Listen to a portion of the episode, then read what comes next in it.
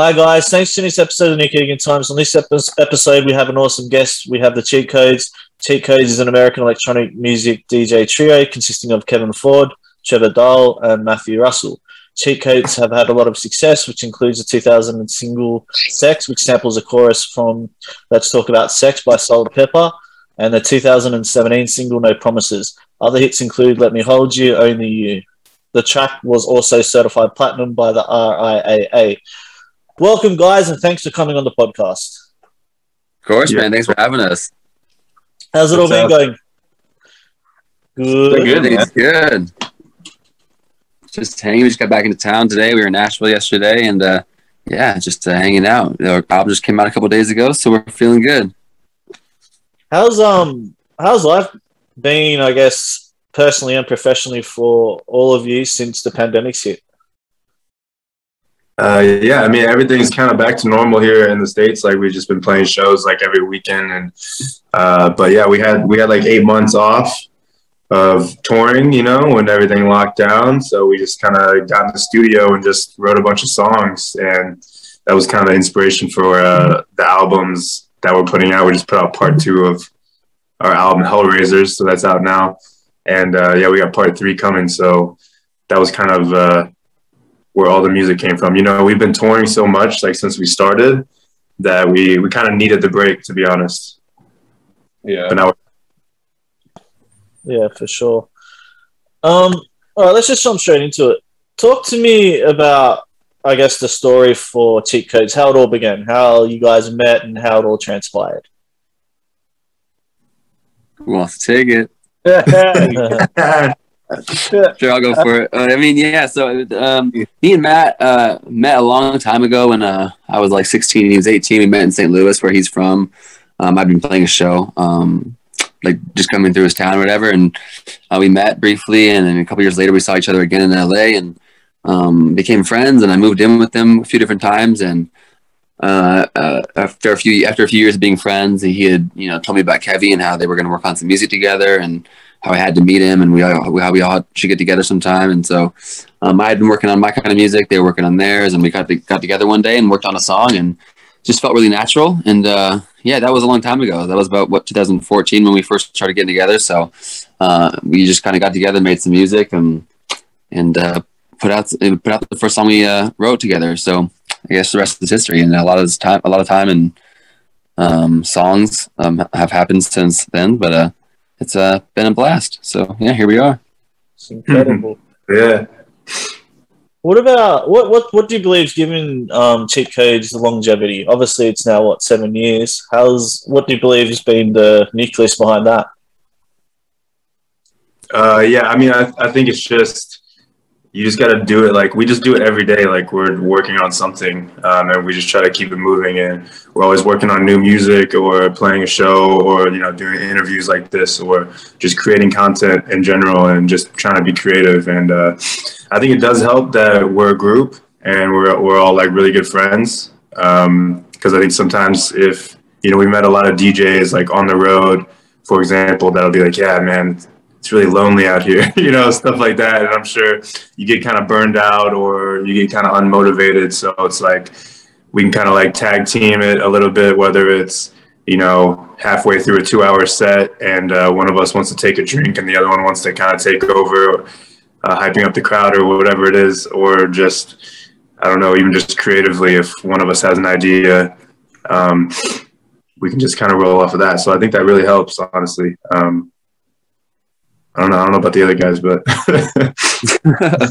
but yeah, I would just say the fact that we're able to always, you know, um, keep like pushing the envelope as far as like what kind of music we're making and never being stuck in a box musically and always kind of having fun with it, you know. So we're always just um, doing what we want to do and not really having to answer to anybody else. And the more time goes on, the more we're able to kind of run our business the way we want to and put out the music we want to when we want to and how we want to. So um, yeah, it's been a it's been a good journey. Wonderful. And you, looking at it, and obviously listening to music, your your music's amazing. With the collaborations you've done, you know, U2, you two, sorry, Fetty Wap, Wiz Khalifa. Talk to me about that, uh, those collaborations and the experience behind that as well. Does that has that helped your music? Do you believe too going into the future? Yeah, totally. We love being able to collaborate. The whole idea behind Cheat is trying to like, you know, uh, make different styles of music and being able to when when you're able to collaborate with those kinds of artists, you're able to, you know, uh, do what they do and do what we do and kind of meet in the middle and create something special. So, you know, whether it's U2 or Fetty Wap or Demi or blackbear or whoever, um, we're kind of able to work with whoever and make something special. I think so. Um, yeah, every every uh, like situation is different and unique in its own way, and so, you know, working with U2 is completely different than working with Demi or whoever. So, um, but it's all it's about all about just kind of like uh, finding middle ground and doing something that you guys both really like in the end. So, yeah. Awesome. What inspires um, cheat codes?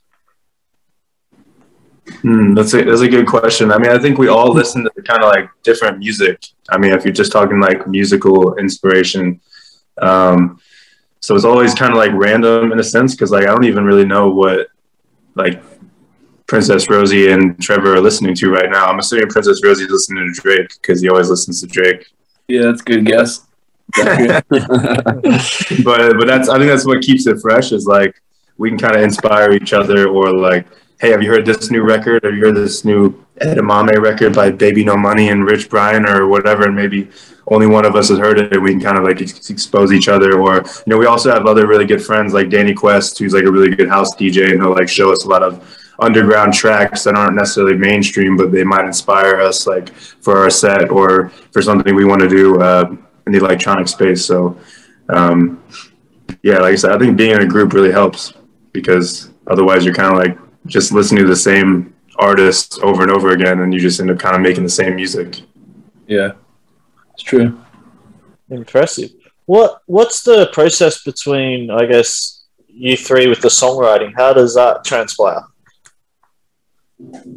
Um, it's just another one of those things, like Matt said, where it's a, another good reason to be in the group because we can sort of divide and conquer, and we can all do sessions, and um, we're able to make a lot more music and create a lot more songs and top lines, and um, and just more ideas to choose from, especially when we come together and we're able to say, "Hey, I was working on this with this person," or "I was working on this with this person. What do you think?" And uh, so, kind of just endless possibilities with how we can create a song. You know what I mean? There's not just one way. Um, a lot of producers or writers have like their one way of doing it, which is cool, but we can kind of come at it from a million different ways and create something special. So, yeah. Yeah, and what's cool about like Hellraisers Part Two that's out now is um, a lot of that was inspired by a lot of songs that Princess Rosie was working on a separate, uh, just on his own. And we kind of were like, oh, these are tight. Like, like, let's do this as cheat codes thing. And, and it kind of allowed us to have more of like a personal uh, narrative on the records instead of, you know, approaching it like a lot of pop records where you're just trying to make it lyrically uh, uh apply to everybody. Like this could be anybody, but sometimes it's nice to have like a more specific lyric where it's like maybe it doesn't apply to everybody, but it sounds more personal and it sounds more authentic. Incredible. Well, talk to me and elaborate, I guess, on the music that you you've worked on recently. Obviously, you just talked about that you've released. Talking about that and what shows and what tours, what does the future look like as well? Yeah, so we just did part two of our album. So it's a it's a three part album called Hellraisers, and uh, the second part just came out, and it's very like alternative leaning, and we got to work with some really uh, cool artists that we've you know been listening to since we were kids, whether it's like Tyson Ritter or or Travis Barker or, or whoever. So um, or Oli Sykes, and there's just yeah, so some really cool collaborators on this one, and uh, um, something different for us. We haven't really done this sort of music before, so it's a it's a, it's cool for us to be able to just kind of do something creative that we just kind of felt like doing, and um, something that we can put a lot of Kevi's vocals on, and something that, uh, like Matt said, he feels really you know attached to, and there's more personal sort of lyrics and and uh, yeah. So, anyways, um, yeah, sort of the vibe. And as far as tours going, uh, as far as shows and stuff, we have a tour coming up in a couple months, starting in January. It's called the Hellraisers Tour It's all over the U.S. It's like 40 dates. I think there's add, adding more, so it should be a bunch of stuff. But um, um we're excited for it. It's, it's the first like full U.S. tour that we've done. It's like that's ours, so it should be cool. That's really exciting. You're gonna have an amazing time on tour as well, right? Traveling and going to different cities. That'll be awesome. Oh yeah, we love it. It's the best part. What are um, some of the fondest memories that you've had so far? Like being out um, doing tours and shows previously, and you know, even when your songs hit the charts. What are what are some of the memories that you can recall that really stick out for you guys? Mm. What do you think, Rosie? Uh, I think playing Madison Square Garden is cool. That definitely is a memory. Yeah, that was a really special moment.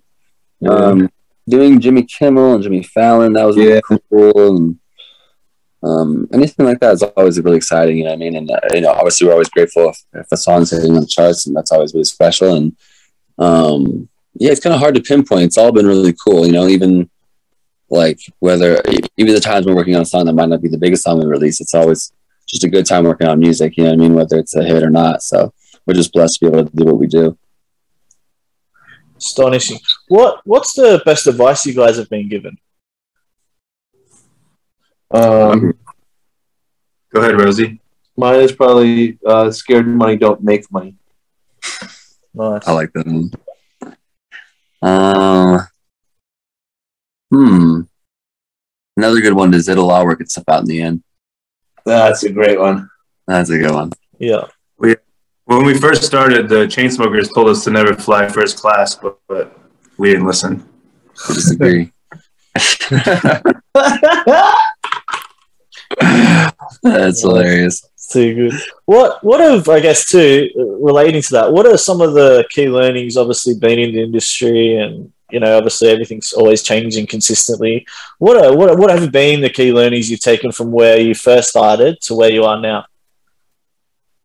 Ooh, that's a good question. I mean, it's it's different for every artist, but for us, it's just like I think that uh, just like the more you know, you want to be as involved with your business as possible, not just on the music. You want to understand everything that's going on, and just the more we're, the longer we're a group, and the more uh, time goes on, we're kind of able to kind of really control our destiny. And I think that's something you should really try to figure out early on if you're a new artist. So um, I think that's the biggest like thing that I've learned as time has gone on. I guess. Cool. What? Yeah. Yeah. Go. I was just agreeing with Trevor. Ah, okay. Cool. Thanks, Matt. the dream team. What are, What do you guys like to do away from music? What are you guys hobby hobbies and passions? And yeah, what do you like to do in your downtime? Oh, what do you guys like to do? Matt's always Yeah. working out and staying healthy. Yeah, I was just playing basketball today, so Really? yeah, I kind of had a flight? yeah. What do you mean? Oh my god! Wow. you got to work out right when you get off the plane, otherwise you get jet lag. yeah. Fuck. That's like I was a little off today though, so maybe that's why. All right. yeah. Um, to me, I mean, uh, I mean, we do spend a lot of time working on the projects. So if we're not doing this, I'm always I'm working on other kinds of music. Or um, I like camping. I like being in the outdoors. I like all that sort of stuff. I like visiting Portland, where my family's from, hanging out with them. Um, yeah. Cool. Are you guys going to come out to Australia? Oh. Oh, that's the goal. We've never been there, but we love it. And I don't know why we haven't been there. It doesn't make any sense, really. But uh, we really hope that we can come out to ASAP. Yeah, you guys are really popular down here, especially obviously you've had a couple of hits in the charts as well. So you're very well known, and you know everyone loves you down here. So yeah, come down. Hey, thanks, man. That'd be awesome. Hopefully, we can make it happen. Uh, you know, either I guess next year because obviously we can't do it this year. Probably won't be able to make it happen in the next couple of months. But uh, next year would be awesome if if the travel restrictions allow us to.